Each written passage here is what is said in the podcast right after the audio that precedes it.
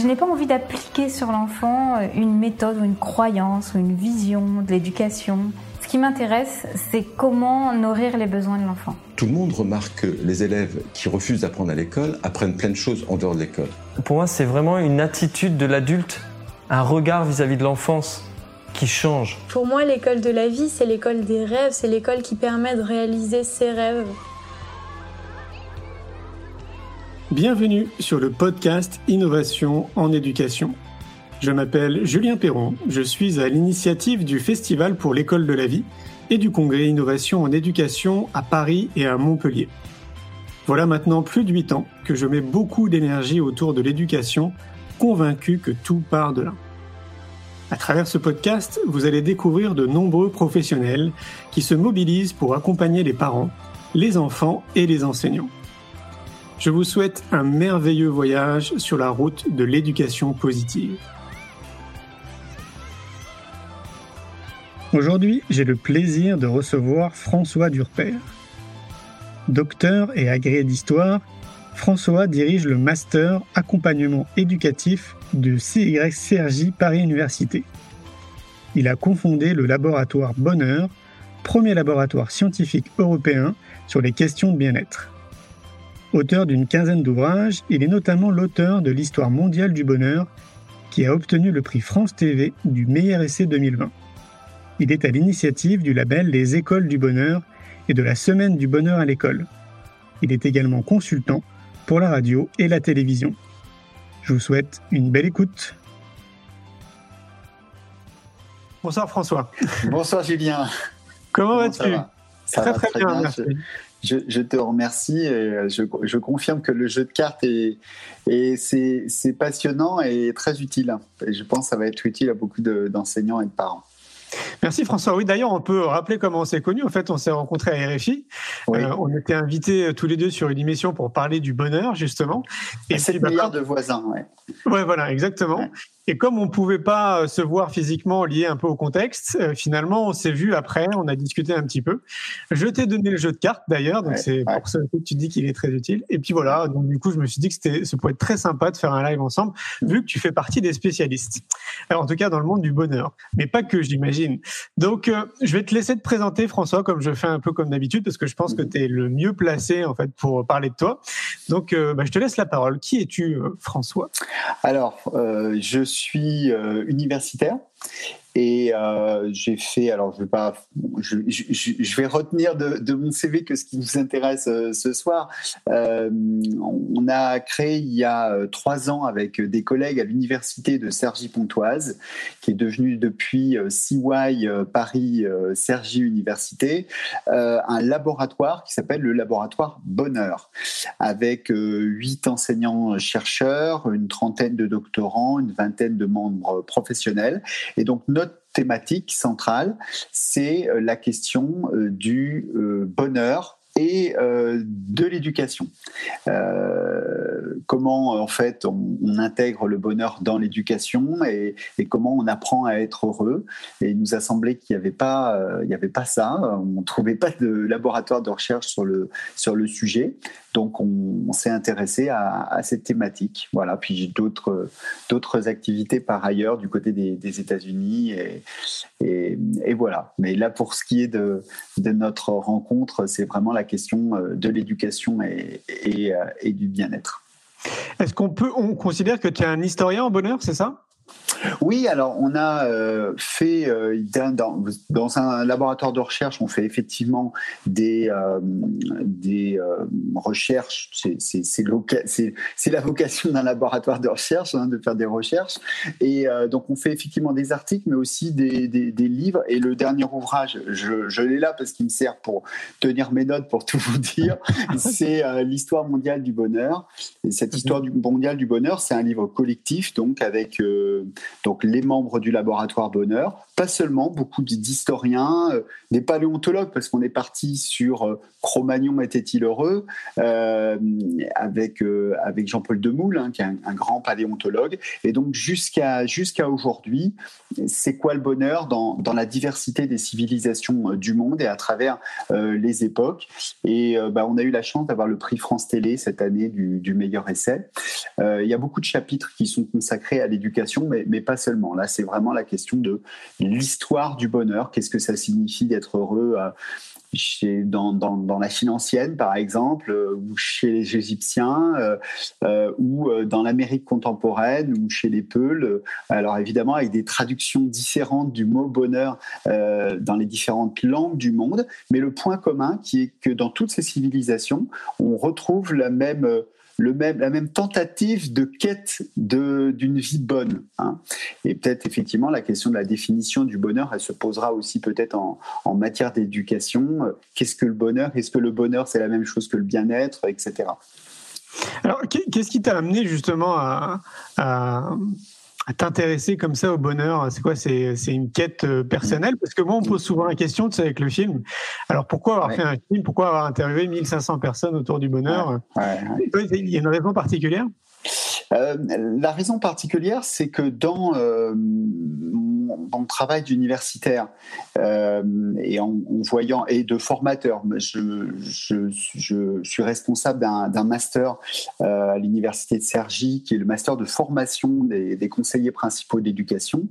Et avant, j'ai formé les, profs des écoles. Il m'est apparu que cette question du bonheur, elle était à la fois centrale et un petit peu négligée. alors, de deux manières la, première chose, c'est que euh, il m'est apparu avec moi et mes collègues, hein, c'est toujours une aventure collective, un laboratoire de recherche, euh, qu'il était nécessaire d'être heureux pour apprendre.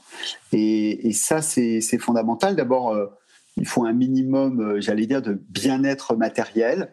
Hein, quand vous vous euh, promenez euh, à travers le monde et que vous voyez des écoles où les enfants n'ont pas accès à, des toilettes, ben, ils peuvent partir en plein milieu de la journée parce que euh, pour les jeunes filles notamment, ça peut poser un, problème de rester du matin au soir s'il n'y a pas des toilettes dans l'établissement c'est également le fait de manger correctement, euh, d'être en bonne santé. Donc il y a, j'allais dire, dans la pyramide un peu éducative, il y a d'abord une sorte de bien-être matériel nécessaire. Il y a aussi un bien-être relationnel. Euh, on parle beaucoup en ce moment de la question du harcèlement, en ce moment et depuis quelques années. Donc euh, pouvoir échapper aux, violences, mais aussi ne pas se sentir humilié par ses camarades, ne se sentir valorisé euh, par ses enseignants, c'est aussi le, deuxième point.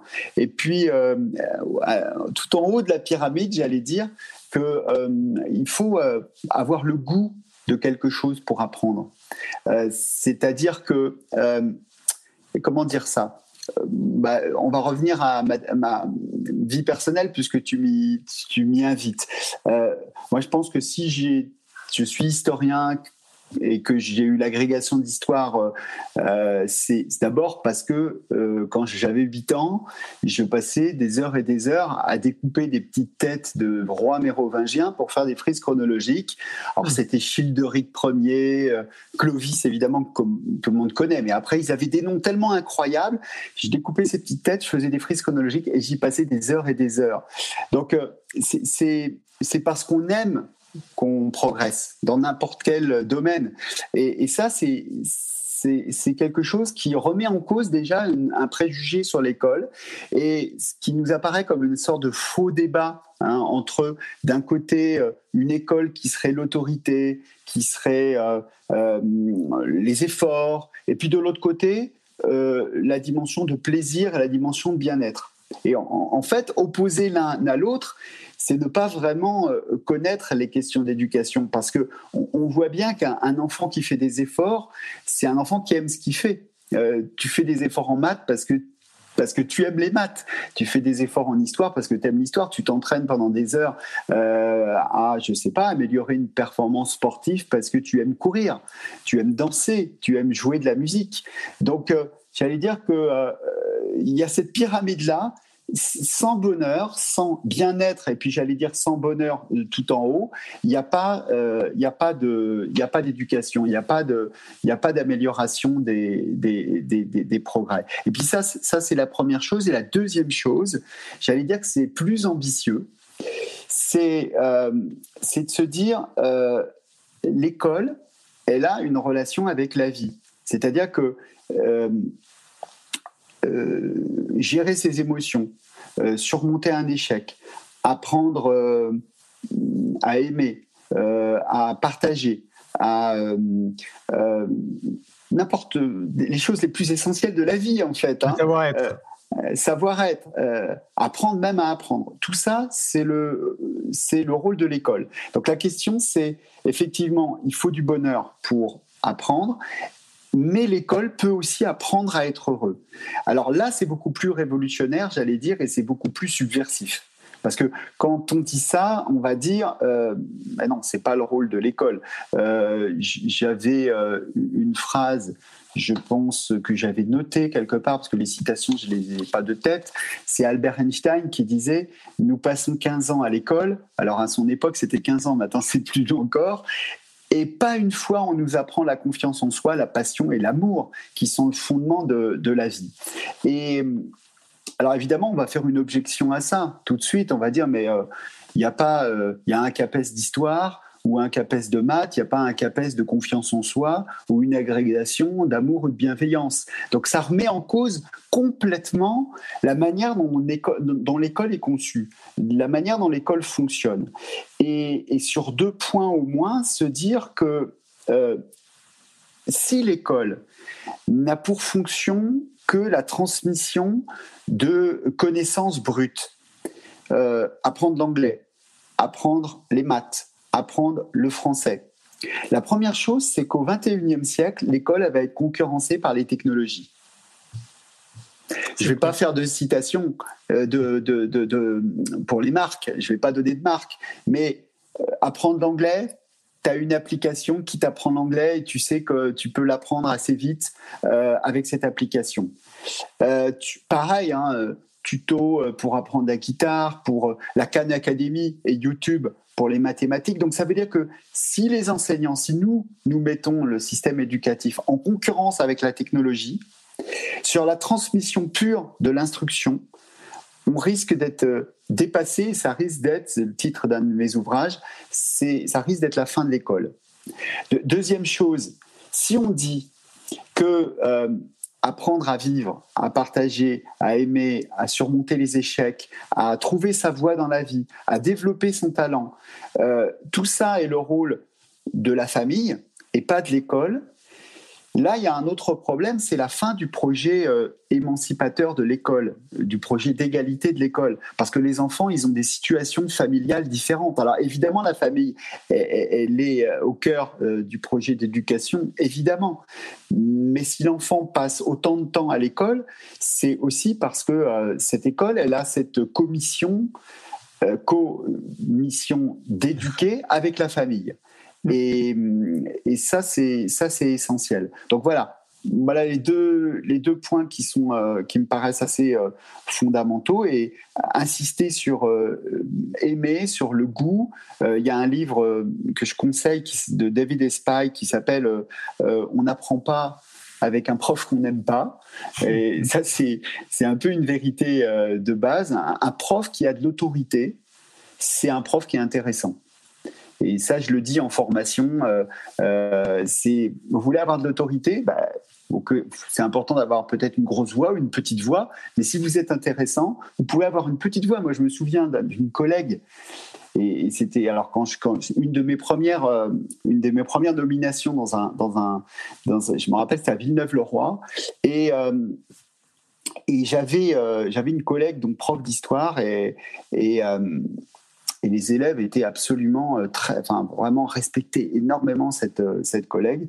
Elle était toute petite, elle avait une voix minuscule et elle avait trouvé euh, une manière d'être en relation avec les, les enfants, les élèves, qui faisait qu'elle retenait leur attention et qu'il y avait quelque chose, ils rentraient dans, dans la salle de classe comme s'ils rentraient dans, dans le salon cet été et, et, ils étaient très attentifs et, et, elle avait une autorité alors on dirait naturel, mais je pense que l'autorité, euh, peut-être qu'elle est naturelle, mais aussi elle s'apprend. En tout cas, c'est la foi qu'on peut avoir dans la formation. Mais justement, pour moi, là, tu mets le, tu mets le doigt sur quelque chose qui est important, mmh. euh, qu'on n'a pas encore abordé, c'est la formation justement de, des mmh. enseignants, mais pas que des mmh. enseignants.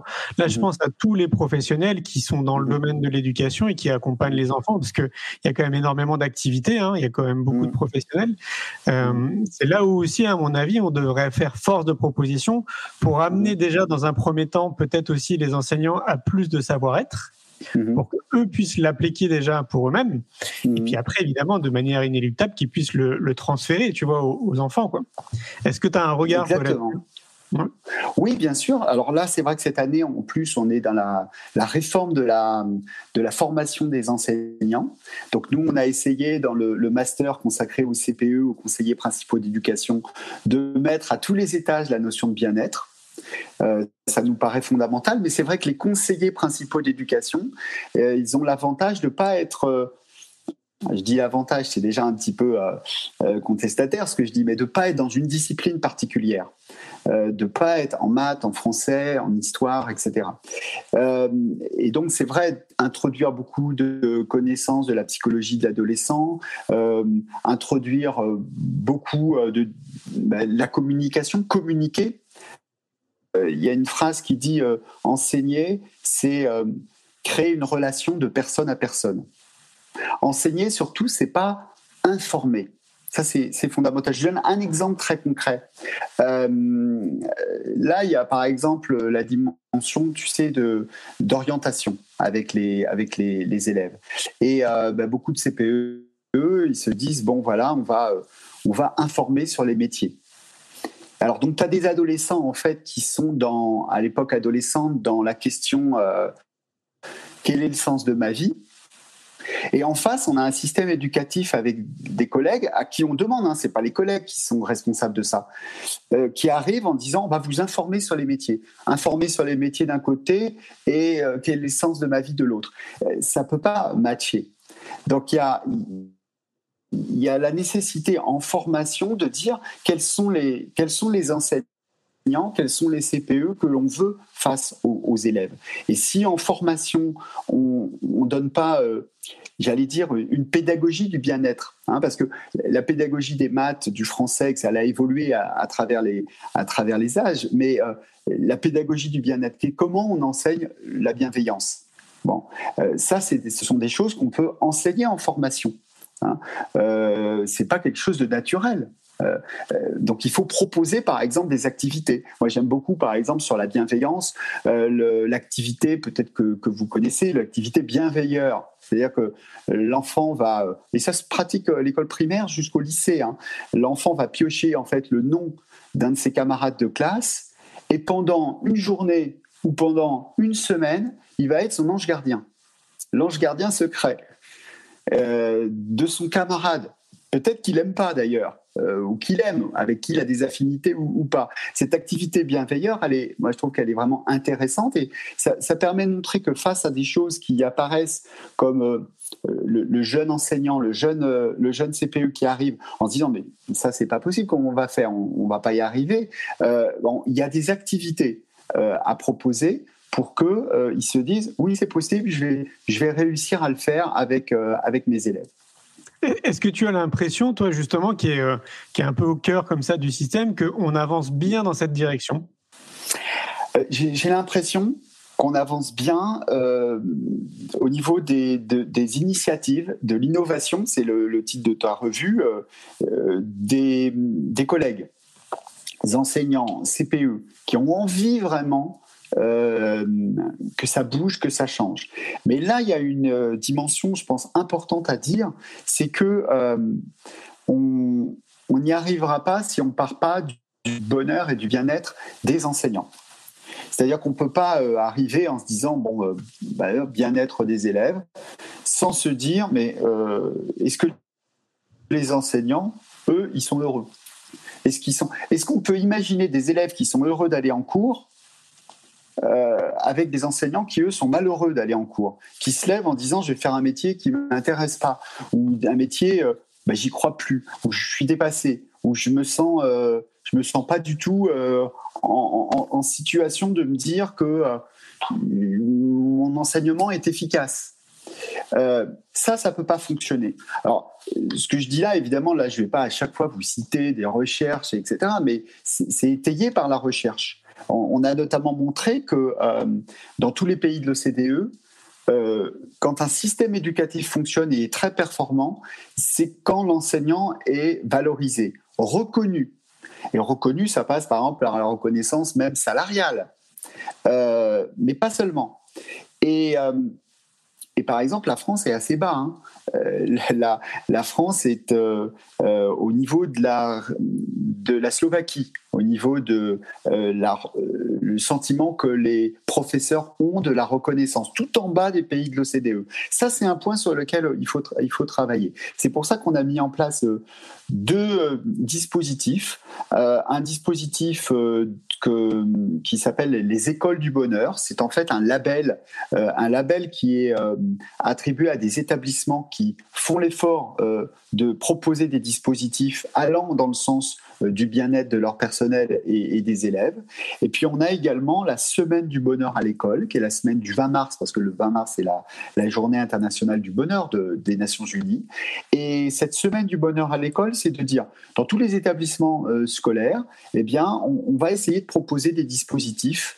Et ces dispositifs, on a, on a cinq axes très, très brièvement, parce qu'il y a peut-être des, des, des, enseignants qui, qui, qui, nous écoutent et qui voudraient peut-être y, y participer.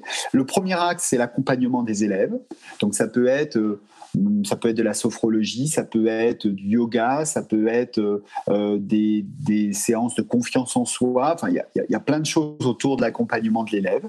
Ça peut être une réflexion sur les, les instances et l'organisation de l'école du collège, du lycée. Ça peut être euh, un travail sur les espaces, hein, comment par exemple on peut rénover, retravailler sur le foyer, sur la salle des profs. D'ailleurs, foyer, c'est un mot, comment on va peupler peut-être l'établissement de phrases motivantes. Ça, ça coûte pas bien cher hein, de mettre des phrases, de faire voter le conseil de vie lycéenne ou le conseil de vie collégienne. Et puis chaque semaine, on a des phrases comme ça qui fleurissent dans l'établissement et qui vont bien peut-être nous inspirer au cours de la journée. Euh, le quatrième point, c'est euh, le plaisir dans la classe, euh, le plaisir de lire, le plaisir de, faire du sport, de faire des maths, etc. Et puis le dernier point, c'est le bonheur et le bien-être des enseignants des enseignants, des CPE, des personnels. Donc on a aussi des dispositifs qui sont vraiment consacrés spécifiquement. Euh, eh bien, on, on, se dit que même en améliorant en, ne travaillant que le dispositif euh, bien-être des enseignants, ça va de toute façon rejaillir sur, euh, sur les élèves. Donc voilà les, les, cinq axes. Et euh, évidemment, comme moi je, travaille dans l'académie de, de, Versailles, ben, ça concerne les CPE, les enseignants de l'académie de Versailles, qui est la plus grande académie de France. Donc ça, concerne déjà beaucoup, de, beaucoup de, de jeunes professeurs stagiaires, mais d'autres régions, en particulier la Guadeloupe, où, où on a la, la région qui a le plus d'établissements labellisés, euh, labellisés École du Bonheur, et qui donc, évidemment, avec les circonstances un peu particulières de, et, de, crise sanitaire, on s'est dit qu'on va quand même cette année... Euh, quelles que soient les conditions euh, sanitaires, aller au, au, bout, parce que ce serait quand même dommage de se dire on s'intéressera au bien-être quand les conditions sanitaires le permettront. C'est absurde, puisque c'est les, conditions actuelles qui disent, mais justement, précisément, euh, ça montre qu'on a encore beaucoup de beaucoup d'études aujourd'hui qui montrent que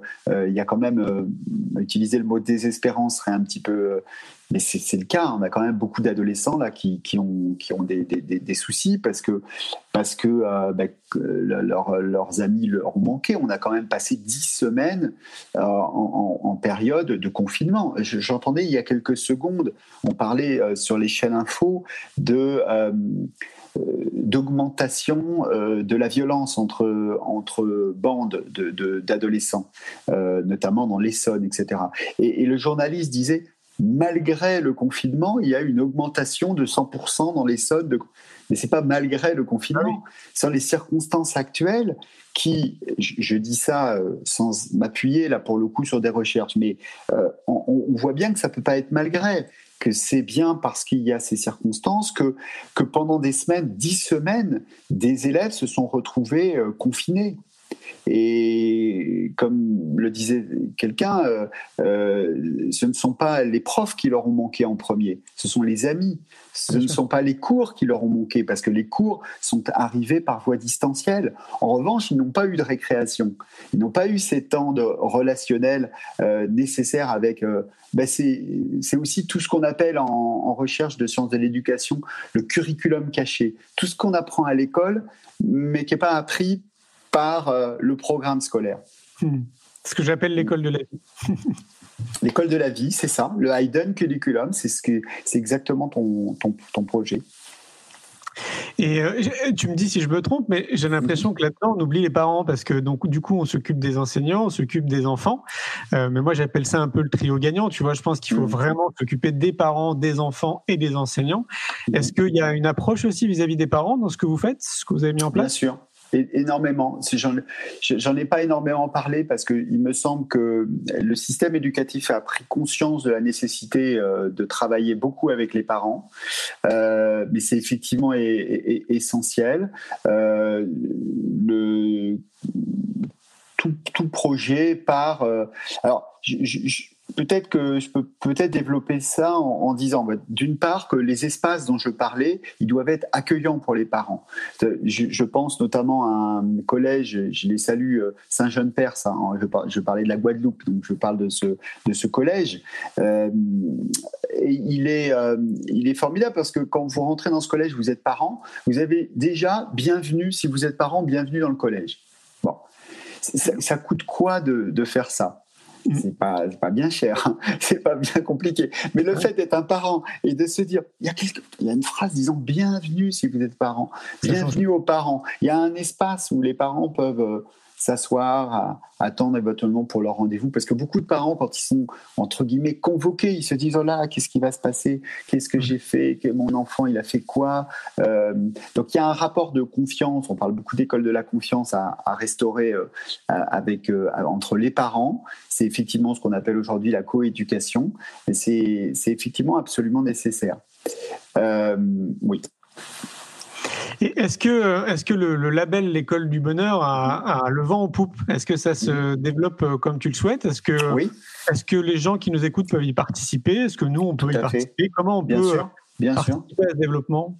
Bien sûr. Alors effectivement, on a euh, on a eu beaucoup beaucoup de demandes de, labellisation. Et euh, j'allais dire à la fois on est très euh, très demandeur évidemment de, de, de, cette démarche parce que en même temps il y a la question derrière des moyens de notre laboratoire de recherche parce que la labellisation implique un accompagnement de notre part et en particulier être labellisé être labellisé, ça ne veut pas dire on est un établissement où tout le monde est heureux. Complètement idiot de le penser comme ça. Euh, et d'ailleurs, il faut bien se dire que euh, on n'est pas dans une sorte de euh, dictature hédoniste où tout le monde devrait être heureux. Moi, j'ai une collègue qui est euh, d'origine scandinave et qui me dit oh là là François mais qu'est-ce que tu veux faire?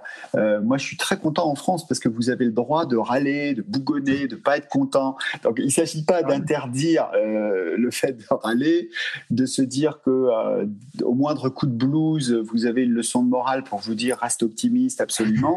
Donc on va on va c'est pas ça du tout. C'est de se dire effectivement tu utilises l'expression d'école de la vie et c'est ça qui est, qui est fondamental donc ce label, oui, mais effectivement, euh, derrière, nous, on doit accompagner par euh, l'évaluation des dispositifs.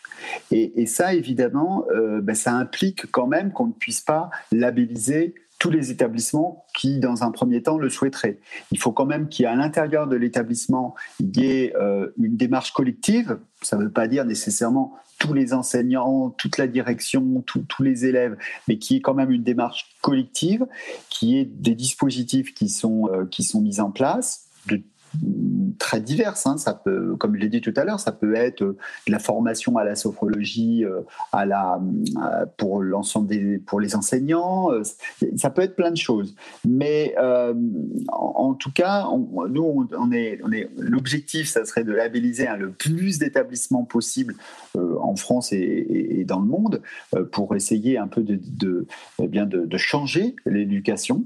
Mais le mais pour l'instant, c'est la question de, des moyens et comment effectivement on arrive à accompagner par la, par la recherche pour pas dire euh, vous avez le label et après euh, vous débrouillez comme ça. C'est pour ça qu'on a mis les, les, deux dispositifs. Le label École du Bonheur avec un travail qui est vraiment le travail du, de long cours et puis la semaine du bonheur à l'école qui permet aux établissements qui sont pas forcément encore dans, dans le label de pouvoir se dire on fait quand même pendant cette semaine euh, l'école de nos rêves. On, essaie de se lâcher. Moi, ce que j'aimerais donner comme signal à, tous les, collègues, qui soient enseignants, qui soient, qui soient proviseurs principaux, euh, CPE, euh, et puis les élèves hein, dans les conseils de vie lycéenne, directeurs d'école, c'est de se dire pendant une semaine, on fait l'école dont on a envie, dont on rêve. et, nous, on a dans le laboratoire suffisamment de proximité avec l'institution pour que on n'aille pas après dire mais qu'est-ce que vous avez fait pendant cette semaine? Comment ça? Il n'y a pas de cours de maths. Qu'est-ce que c'est que ça? Comment vous Qu'est-ce que vous avez fait pendant cette semaine? Non, euh, c'est une semaine qui est accompagnée euh, et qui est. Euh, mais en même temps, on a quand même suffisamment de distance par rapport. Hein, on est un laboratoire de recherche, c'est quand même indépendant de, de tout. pour, pour dire, il y a quand même cet espace de liberté. Euh, cet espace de liberté euh, et d'innovation, je reprends le terme que tu, que tu utilises, euh, qui nous permet, ben, par exemple, pendant cette semaine, allez, je dis un mot très important, de prendre le temps, par exemple. Moi, je pense que peut-être que si on, on me dit de demander c'est quoi l'ingrédient qui manque le plus dans l'école aujourd'hui, qui rend le plus malheureux les collègues enseignants, le plus en stress, etc., c'est notre rapport au temps. Est-ce qu'on prend le temps d'éduquer? Très bonne question. C'est ça le truc. Moi, en tant qu'enseignant, pendant dix ans, j'ai enseigné dans, en lycée avant de, de, passer dans le supérieur. Je, je me suis dit, euh, non, je disais qu'enseignement supérieur, c'est absurde parce que je dis oh, passer dans l'enseignement supérieur alors qu'il n'y a pas plus, il a pas plus supérieur que l'école maternelle ou etc. Mais enfin, c'est les mots qui sont consacrés. Bah, j'ai eu un sentiment d'échec. C'est-à-dire que je me suis dit à quel moment je prends le temps de parler à mes élèves? À hmm. quel moment je prends le temps? J'ai eu le sentiment d'avoir des, un programme considérable à transmettre en seconde, en première, terminale, programme et qu'il fallait carburer, carburer, carburer. Et là, ce que je disais tout à l'heure, là, je me mets en concurrence un peu, les, enseignants, on les met en concurrence un peu avec la machine, avec euh, ce que peut distribuer, des tutos, des machins, etc.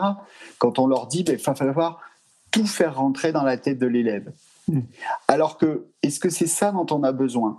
Est-ce qu'il ne faut pas prendre un petit peu de recul et leur dire, je prends, prends un exemple, j'ai une bagarre entre mes élèves. Je prends le temps je prends le temps, mais là, quand je prends le temps, j'ai l'impression que c'est en annexe de mon, de, de mon enseignement, que c'est par réfraction. Alors que la question, c'est pour ça que c'est révolutionnaire de penser bonheur et école, c'est de se dire, est-ce que c'est pas l'essentiel? C'est-à-dire que, est-ce que, euh, moi par exemple, prof d'histoire, j'ai le choix là entre, je me dis, mince, si je passe, si je passe 20 minutes à euh, apprendre à euh, gérer un conflit de manière pacifique, est-ce que c'est moins important que la dynastie des euh, rois byzantins? On peut se poser la question. Est-ce qu'on va plus utiliser j'ai appris à gérer mes émotions ou le théorème de Pythagore? Donc c'est vraiment des questions fondamentales. Il faut trouver un équilibre, sauf que Sauf que, oui, mais là, si on dit on, va trouver un équilibre, on va se dire, les enseignants, ils vont se dire, attention, mais qu'est-ce que vous, nous racontez quoi là? C'est-à-dire que vous voulez qu'on rajoute la matière euh, bienveillance, gentillesse, donc 8h euh, à 9h, cours de maths, 9h à 10h, cours de gentillesse, 10h à 11h. Donc c'est encore pire. C'est-à-dire que les enseignants, ils vont dire, mais c'est encore pire, vous voulez nous bourrer le crâne, etc. Là, ce que je, ce qu'on propose un peu, c'est de se dire, il faut une révolution de l'éducation. Il faut une révolution de l'éducation et il ne faut pas enseigner de la même manière. Et, alors, comme on n'est pas que dans le diagnostic, mais dans la proposition, il y a, une proposition qu'on formule, à part prendre le temps, c'est euh, le projet. C'est euh, qu'on on, on, apprend euh, parce que je dis théorème de Pythagore, mais théorème de Pythagore, quand tu apprends ça en classe, sauf si vraiment tu as un goût pour les maths, tu ne vas pas l'apprendre. Mhm. Parce que tu vas te dire, mais c'est la question du sens en éducation, c'est pourquoi tu fais ça mhm. pourquoi tu fais ça Moi, souvent, j'allais dans les classes, je demandais, euh, quand j'étais plutôt formateur euh, de, avec les profs des écoles, je dis Tu viens de faire un cours sur Jeanne d'Arc, euh, à quoi ça sert bah Non, mais ça sert à plein de choses. Mais en fait, le problème, c'est que parfois, j'avais des collègues qui ne savaient pas trop, qui disaient C'est le programme. Je dis Mais c'est, on n'est pas des exécutants. Donc, c'est le programme, d'accord. Mais euh, quel est le sens derrière ça? Or, pour rétablir du sens, euh, pédagogie de projet, c'est-à-dire que quand on a une intention de faire quelque chose, on apprend mieux. Je donne un exemple très concret avec mes étudiants. Euh, j'ai constaté que pour faire leur mémoire de recherche, ils ont besoin d'un logiciel qui s'appelle Sphinx. Dans la formation, on avait conçu qu'ils apprenaient Sphinx au premier semestre du Master 1 mais ils l'utilisent qu'au quatrième semestre, quand ils font leurs données. Donc, ils ont, enfin, au premier semestre, ils s'en fichent. Enfin, ils écoutent ça, ils disent bon, c'est gentil, mais ils n'arrivent pas. Euh, ça les intéresse. Enfin, ils n'arrivent pas, même s'ils sont sympas comme tous. ils sont pas, mais ils, ne peuvent pas euh, retenir. Ils, vont retenir que quand, comme tu dis, il y a une logique que quand ils vont se poser la question. Mmh. Donc, on apprend entre eux. Tu veux faire de la guitare, Julien? Euh, Eh ben, ok je te fais du faire du solfège. Ou alors, je te propose une bande de potes et tu vas être dans un orchestre, tu vas apprendre la guitare plus facilement en faisant tes cours de solfège, en te disant l'année prochaine, je te mets à la guitare, ou en étant avec ta bande de potes et euh, tu apprends la guitare, certes avec du solfège, mais parce que tu sais que... Donc ça veut dire que ce qui est central dans l'éducation, c'est l'intention et le projet que tu as à faire. Moi, je suis nul pour monter un meuble, mais si vraiment j'ai la nécessité de monter un meuble chez moi pour mettre là dans ma déco, je vais me débrouiller, je vais prendre etc. et je vais avoir envie de monter le meuble, donc je vais monter le meuble. Donc c'est un, c'est vraiment la notion de projet. Et, et la solution qu'on a essayé de trouver, c'est de se dire que si on met le projet au cœur de toute la pédagogie dans tous nos établissements, on est, euh, on, va toutes les disciplines, les maths, l'histoire, tout, toutes les disciplines vont se mettre au service de ce projet. Et donc, on va apprendre mieux toutes les disciplines, sans saucissonner le cerveau, en se disant que de 8h à 9h, on a ça, que de 9h. Parce que si on fait ça, comme on essaie de le faire en ce moment, on arrive à une situation ubuesque où moi je me souviens de mes élèves à qui je donnais le texte de Montaigne qui s'appelait L'homme mêlé. Et à la fin du cours, j'ai un élève qui me dit euh, Mais attendez, euh, monsieur, j'ai l'impression qu'on a fait ça ce matin avec le prof de français. Hmm. Un seul élève, au bout de mon heure, a pu faire le lien entre Montaigne du prof d'histoire et Montaigne du prof de français. Et en plus, c'était le même texte, l'homme mêlé. C'est dingue. Ça veut dire qu'en fait, on saucissonne le cerveau. Alors qu'aujourd'hui, il faut, pour apprendre à apprendre, il faudrait justement faire des, connexions et apprendre à faire des liens, puisque eux, ils ont dans leur, leur main leur smartphone et, eux, ce qu'ils vont devoir faire pour tout au long de leur vie, c'est avoir une quantité d'informations dans lesquelles ils vont devoir surfer, distinguer le vrai du faux. Qu'est-ce qui est vrai, qu'est-ce qui est faux, comment j'évolue dans, dans tout ce bazar? Ça, c'est une chose fondamentale. Et ensuite, il y a aussi une chose fondamentale dans la notion de projet, c'est que euh, si euh, et c'est pour ça qu'en fait tous mes par exemple tous les mes, mes, mes étudiants fonctionnaires stagiaires donc en formation CPE, ils ont tous un, projet à mettre en place. Et, l'idée, c'est que chaque élève ait, aussi un projet. Euh, si chaque élève a un projet de, par exemple, de transformation, d'amélioration de son quartier, euh, eh bien, euh, là, ça va révolutionner complètement le rapport entre éducation, bonheur et entre, entre la vie, ce que tu appelles l'école et la vie. Tu crées un lien. Oui, mais oui, exactement. Et l'école va pas être protéger de la vie. On appelle souvent l'école l'école sanctuaire où on doit se protéger un petit peu de la société. Mais ça, c'est, ça a des limites parce que à la fin des fins, tu peux pas être heureux à l'école si tu n'es pas heureux dans la vie.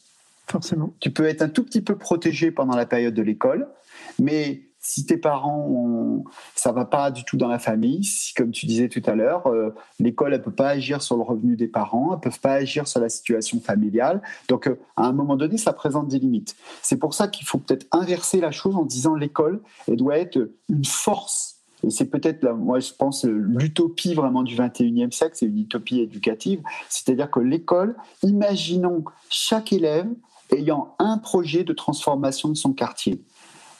En France, ça serait un million de profs avec leurs 17 millions d'élèves qui transformeraient l'ensemble des quartiers français. Dans le monde, c'est des millions de profs et plus d'un milliard d'élèves sur la planète qui auraient tous un projet de transformation de leur quartier. comme je fais un peu de théorie, là, tout de suite, je reviens sur le, terrain. Je pense à une école avec qui on travaille, qui est une école à Tiaroy, dans le sud euh, Dakar, au Sénégal. Et cette école-là, les élèves, ils ont euh, un projet de, euh, enfin, c'est un projet en acte, hein. ils, ils, récupèrent et ils reconditionnent les déchets. Et ils ont entraîné tout Tiaroy, tout le village de Tiaroy derrière eux. Excellent. C'est excellent parce que nous, on fait un petit peu parfois l'inverse. On dit les élèves sont les citoyens de demain. Mais ce n'est pas les citoyens de demain, c'est les citoyens d'aujourd'hui. C'est-à-dire qu'en fait, un, premièrement, on dit on prépare les élèves à un jour être citoyens. OK. Deux, euh, la citoyenneté qu'on leur propose, c'est de voter. Hein. Bon, c'est minimal. Alors que là, ce qui n'est pas, pas non plus l'alpha et l'oméga, et on voit bien les contestations qu'il y a de la démocratie aujourd'hui. Donc là, là, ce qu'on dirait, c'est que les enfants sont déjà des citoyens. Et sur la question, par exemple, je citais l'écologie, ils sont très très mobilisés. Ils sauvent la planète dès maintenant, dès aujourd'hui. C'est pas la génération d'après qui va sauver la planète, c'est la génération d'aujourd'hui. Moi, je suis pour le droit de vote à 10 ans, hein. et, je pense que c'est pas euh, pas que le droit de vote. Les, les enfants ont leur projet, et surtout, c'est un projet qui permet d'éduquer, parce que ça apprend la coopération la coopération qu'on distingue un peu de, de, la, de la collaboration, c'est-à-dire que ce n'est pas la mise en lien des talents et des dons des enfants qui compte, c'est que chacun va essayer de hausser ses compétences pour mettre, se mettre au service de l'équipe et se mettre au service du projet. Ce qu'on ne fait pas actuellement dans, dans, nos écoles, on est plutôt dans un système qui met en compétition pour l'instant, c'est trop, c'est trop, effectivement un système compétitif. Euh, alors que la coopération, devrait vraiment être au cœur de notre, de notre. Euh, alors évidemment, hein, il y a encore plein, il y a plein de collègues qui le font, hein, mais l'idée c'est un, petit peu que que la, marge devienne le centre et, qu'on encourage au contraire la liberté, le, temps, le temps pris, le temps pris à éduquer euh, alors parfois il y a un événement, maintenant ça devient fou, il y a un événement d'actualité, on, a, on, connaît, hein, cette année il y a eu des drames, une tragédie avec notre, collègue Patty, et on dit aux enseignants, bon allez, euh, il faut faire euh, un truc, valeur de la République à la rentrée. Et on méprise un peu les enseignants puisque deux jours avant ou trois jours avant, on annule même tout le travail fait pendant les vacances par les enseignants. On dit non, non, finalement, ça ne va pas être possible pour des raisons X ou Y, etc. Ça ne sera pas possible. Donc, euh, on, alors que l'école devrait être le moment où on prend le temps d'éduquer. Prendre le temps d'éduquer, euh, donner du sens à l'école. Et, euh, et, que faire à l'école? Ben, Que faire? C'est évidemment cette dimension de projet qui est pour moi centrale. Ouais, vivre des expériences. Est-ce que, euh, est-ce que tu es en contact avec le ministère ou euh, je pense notamment avec l'UNESCO. L'UNESCO s'est mm. reproché de nous, euh, c'était il y a cinq mois, pour les, les futurs de l'éducation. Je ne sais pas si mm-hmm. tu as entendu parler de ce qui mène. Mm-hmm. donc, on a participé, on trouve ça hyper intéressant. Mm-hmm. Est-ce que tu es, proche de, de, ces institutions? Oui, on est bien sûr. Alors, ministère d'un côté, UNESCO de l'autre, bon, évidemment, ce n'est pas, pas tout à fait la même, le même rapport, puisque l'UNESCO, c'est une une institution internationale et, j'allais dire que euh, les enseignants, il y, a plus de facilité travailler euh, avec l'UNESCO parce qu'on se dit bon bah l'UNESCO c'est pas c'est pas notre ministère de tutelle hein, donc euh, c'est pas eux qui nous donnent ou non les moyens etc l'éducation nationale c'est important de travailler avec évidemment le ministère de tutelle parce que parce que notre système fait qu'il est impossible évidemment on a un système très centralisé Et euh, la première chose qu'on demande euh, quand on est dans un établissement, qu'on va dans un établissement, euh, la première chose que va faire le proviseur qui va dire ouais c'est génial, c'est quand même d'appeler le recteur pour dire on est couvert, on peut faire ça, il travaille avec vous, etc. Donc c'est très important. Mais en même temps, ce que je disais, on est un laboratoire de recherche, donc on a quand même cette proximité, mais aussi suffisamment de distance pour pas qu'on soit considéré comme arrivant pour euh, l'institution ministère de l'Éducation nationale. Et là, nous, on le, on le dit clairement, parce qu'on n'est pas, euh, on n'est pas, euh, c'est pas le ministère. C'est-à-dire que souvent, on se dit, ben oui, d'accord, mais comment vous voulez qu'on apporte du bien-être s'il n'y a pas les moyens derrière?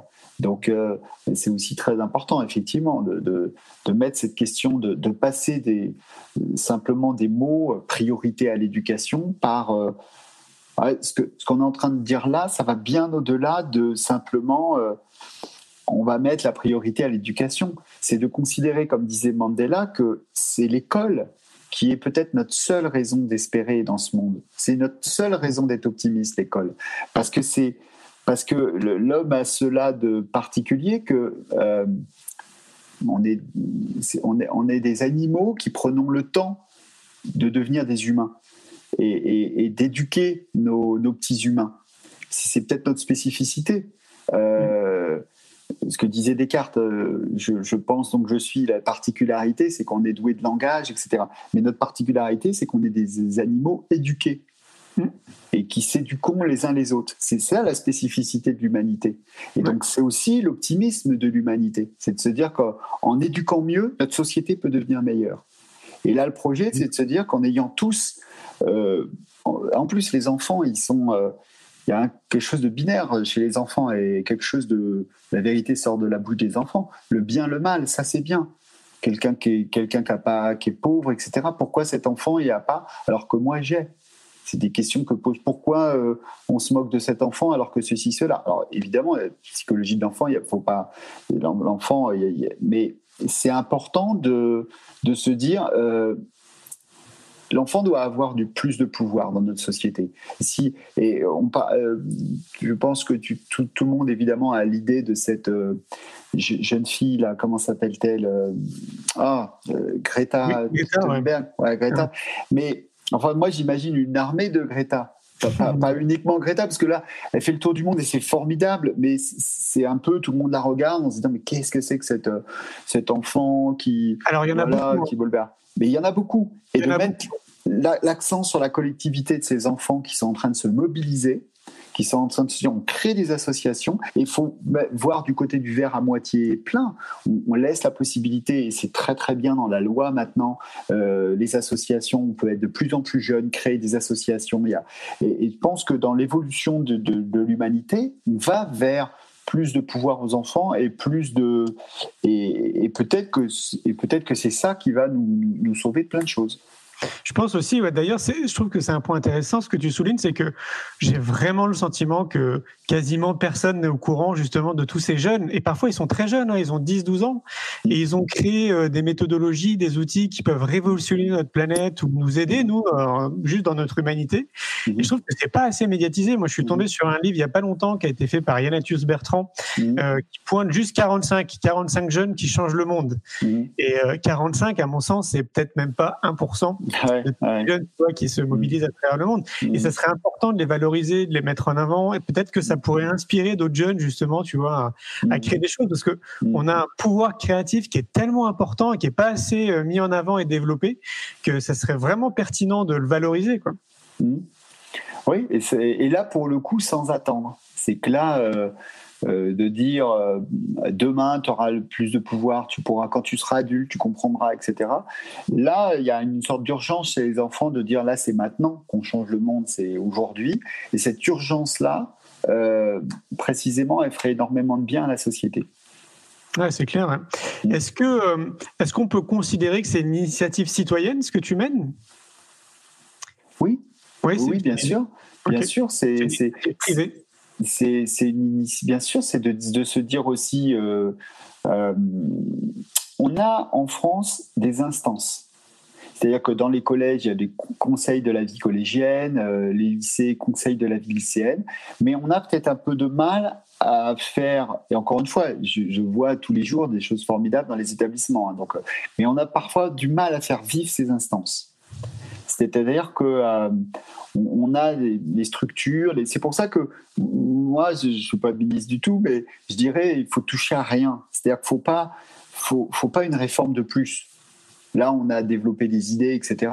Mais il ne faut pas l'écrire sur un papier et sortant du ministère de je ne sais quoi et de dire à tous les profs maintenant ça y est c'est ceci vous avez le devoir de euh, je ne sais pas prendre le temps faire du parce que en fait non en fait ce qu'il faut faire c'est c'est peut-être par la formation de euh, transmettre euh, cette, euh, cette de se dire voilà qui vous allez être comme, comme enseignant. C'est ça le, plus important. Et là, moi, je disais tout à l'heure l'exemple, c'est quand pour l'orientation, vous n'allez pas, pas devant les élèves pour les informer de quelque chose. Les informer, maintenant, ils sont dans un monde où ils ont plein d'informations. À la limite, vous êtes devant les élèves pour leur apprendre euh, que cette information est peut-être juste, que cette information est peut-être fausse, etc. Mais vous êtes devant les élèves pour les inspirer, pour leur montrer que eux, ils peuvent aspirer à quelque chose.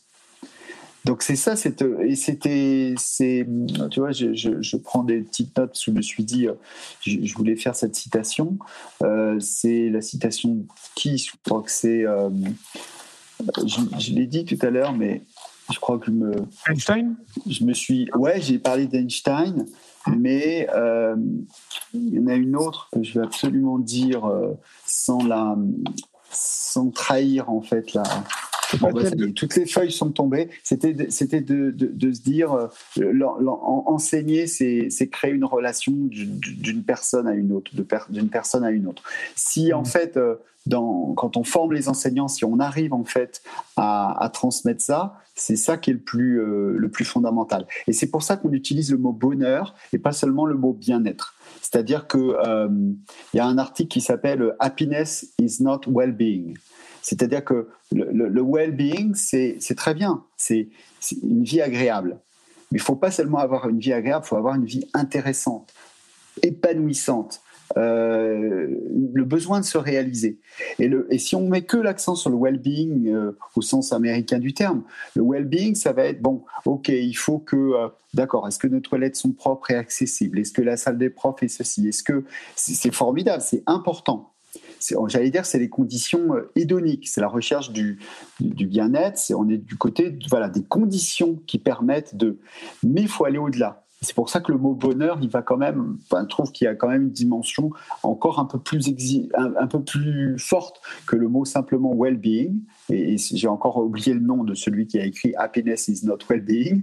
Euh, c'est euh, la recherche du, du, sens. Et comme je dis, pas une vie seulement agréable, mais une vie intéressante. Est-ce que tu es en contact avec le réseau Canopé Parce que c'est le réseau. Oui, oui, oui, bien sûr. Oui, oui, oui. oui, dans, notre, dans notre euh, labo de recherche, d'ailleurs, on a Laurent Janin qui travaille beaucoup avec Canopé. Euh, que je salue, parce que j'imagine que parmi tous ceux qui nous écoutent, comme on les voit pas, etc., et d'ailleurs à tous les collègues. Euh, et bien sûr, oui. Et, ok, et donc du coup, ça, ça sent bon pour le futur? Au, niveau, au niveau des formations? Oui, oui, oui, bien sûr, bien sûr. En fait, on a des formations qui euh, essayent d'être, euh, de se tourner vraiment sur la, dimension de compétences, de compétences sociales, de compétences relationnelles.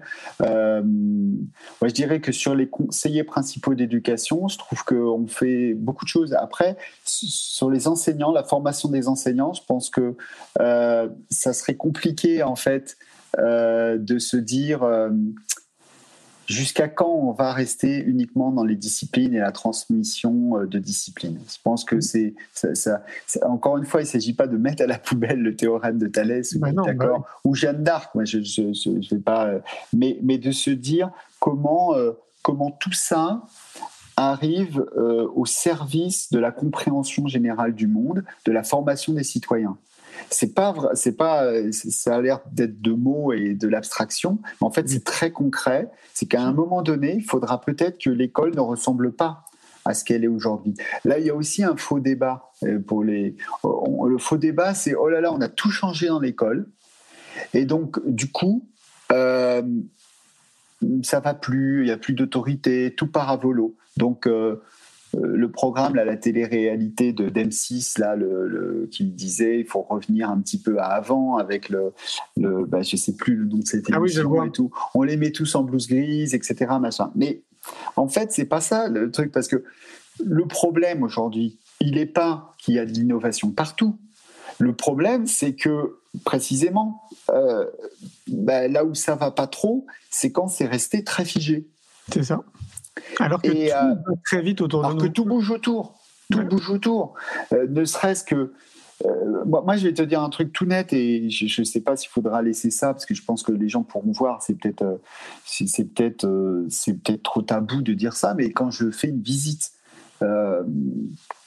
d'un collègue enseignant, etc. Et je me mets dans le lot, hein, parce que j'imagine, c'est pas la faute de l'enseignant, mais c'est très rare, très compliqué, où quand je moi, je m'ennuie pas. Hmm. Au bout de 5-10 minutes. Donc on dit les élèves, les élèves, les élèves, etc. Mais moi je trouve que la majorité des élèves sont super gentils. Hmm. Parce que, et encore une fois, je ne critique pas du tout les collègues.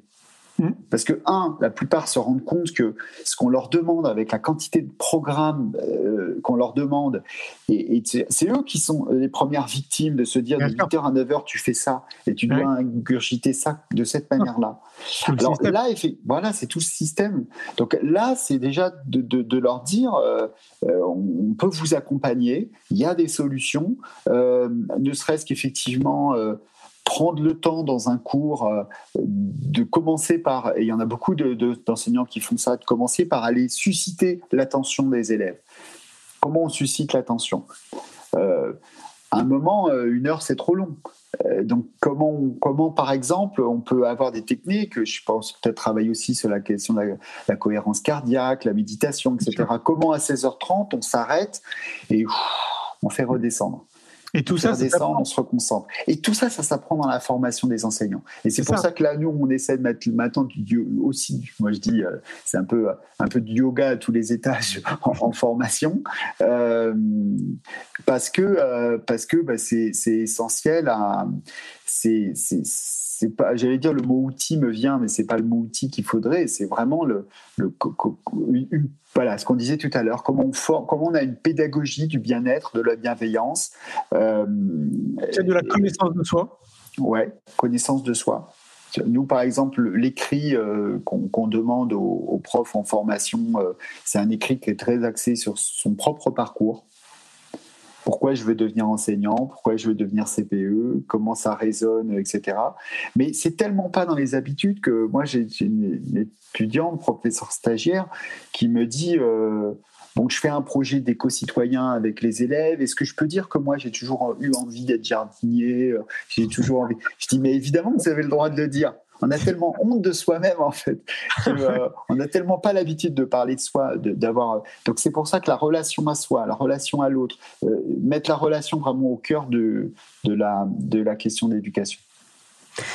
Merci beaucoup François, je vois que ça fait ça file Merci Julien. Petite heure hein, qu'on discute. Comment on fait pour te joindre pour les gens qui aimeraient euh, te contacter euh? Euh, Tout simplement, bah alors je vais choisir parmi les réseaux sociaux et j'ai pas d'action, mais je vais choisir Instagram par exemple. donc sur mon Insta, en comme ça, je saurai que ça vient de ça vient directement de la conférence là de, de ce soir. Vous pouvez m'envoyer un message un, message privé en, en, en Insta et puis, euh, évidemment, le, site, euh, le site internet qui va arriver, qui est en, train d'être refondu. Pour ça que je, je, parle de mon réseau social euh, perso là, parce que le site internet pour l'instant du laboratoire Bonheur, euh, il est en, il est, allez, on va dire que dans un, gros mois, il sera complètement prêt. Donc, euh, si vous voyez la conférence dans un mois, euh, le site internet, il sera tout à fait prêt du laboratoire Bonheur. Il y en a un, site internet, mais il est un peu institutionnel, un petit peu pas forcément adapté à vos smartphones, etc. Dans un mois, ça sera. Et en attendant, donc, mon adresse Instagram, c'est Durper, D-U-R P-A-I-R-E. Est-ce que, Julien, je peux montrer un, bouquin que vient d'écrire mon, père, qui est membre du labo d'ailleurs, chez. Ça s'appelle ouais, ça s'appelle Le bonheur une, une révolution pour l'école. Donc, euh, donc de Jean-Louis Durper et Jean-Pierre Véran. Et donc, euh, voilà, qui fait un peu le point euh, des, des, bah, voilà, du rapport entre le bonheur et l'éducation. Jean-Louis de, sortir. Jean-Louis Durper, donc ça, oui, il a le même nom que moi parce que c'est mon papa. Ah, c'est ton papa. Et, c'est une affaire de famille, l'éducation dans la famille. et, euh, et Jean-Pierre Véran, son collègue. Euh, et donc oui, mon papa il était un inspecteur général de l'éducation nationale. D'accord. Et il a, et, il a retraite, il sait pas ce que c'est, donc il continue à travailler, à travailler, à écrire et à, à se passionner pour les questions d'éducation et de bien-être. Génial. Tu as un autre livre peut-être à recommander? Euh, Alors, euh, moi, il y a une boîte à outils que j'aime beaucoup. Alors, j'aime beaucoup, je recommande, et je l'ai dit tout à l'heure, ton, ton, jeu de cartes que je trouve hyper bien fait. Il y a une boîte aussi à outils. Alors, j'ai aucune, j'ai aucune action euh, ni dans les uns ni dans les autres, mais cette boîte à outils, elle est, elle est vachement bien faite. Tu la connais, c'est de Scolavi. Je trouve oui, qu'elle est bien faite. Scolavi, tu, tu, les connais aussi. Je trouve que c'est ouais, c'est vachement bien fait. Par exemple, comment on apprend euh, à nos élèves à, écouter et à mmh. s'écouter. Ben, c'est vrai que ça propose des jeux de rôle, euh, euh, ne serait-ce que par exemple leur alors plutôt que de dire chute moi j'ai même vu parfois on dit chute à des en deuxième section de maternelle donc c'est c'est pas ça qui fonctionne mais alors on peut faire pour les plus grands des interviews ils apprennent à s'interviewer donc forcément à s'écouter à se donner du temps de parole. On peut faire. c'est vraiment c'est conçu comme ça avec plein de petites fiches. Scolavi, euh, ouais. Scolavi, c'est vachement bien fait. Après, euh, et après les bouquins, euh, ils sont en fait, ils servent à tenir le, le smartphone. Donc tous les bouquins, j'en ai plein conseillés là qui sont là, mais je pourrais faire une petite biblio si vous voulez. ouais, carrément. Que je, là, je serai vigilant sur les sur mon, mon, réseau social. Je, voilà. Top. Merci beaucoup François pour cet échange. Merci beaucoup Julien. Merci beaucoup pour ton accueil. Euh, vraiment merci à tous et, félicitations pour toutes tes initiatives. Euh, Néo Bien-être et euh, la revue qu'on va suivre euh, attentivement. Est vraiment formidable. Merci. Je, vais t'envoyer un exemplaire. Je vais te demander ton adresse postale après. Ouais, ok. À très bientôt. Passez une belle soirée. Au revoir à tous. Ciao, ciao. Merci Julien. Un grand merci pour votre écoute. J'espère que vous avez passé un bon moment avec nous. Pour aller plus loin dans votre recherche, nous avons créé un magazine papier, le magazine Innovation en éducation. Un magazine que vous retrouverez uniquement sur abonnement, livré tous les deux mois partout dans le monde. Un magazine 100% éco-responsable, 80 pages en moyenne, sans publicité. À travers le Festival pour l'école de la vie ou le Congrès Innovation en éducation, nous rencontrons des milliers de professionnels qui proposent des solutions pour les parents, les enfants et les enseignants. Ce magazine se veut être un pont avec le podcast, nos événements et les films que j'ai réalisés.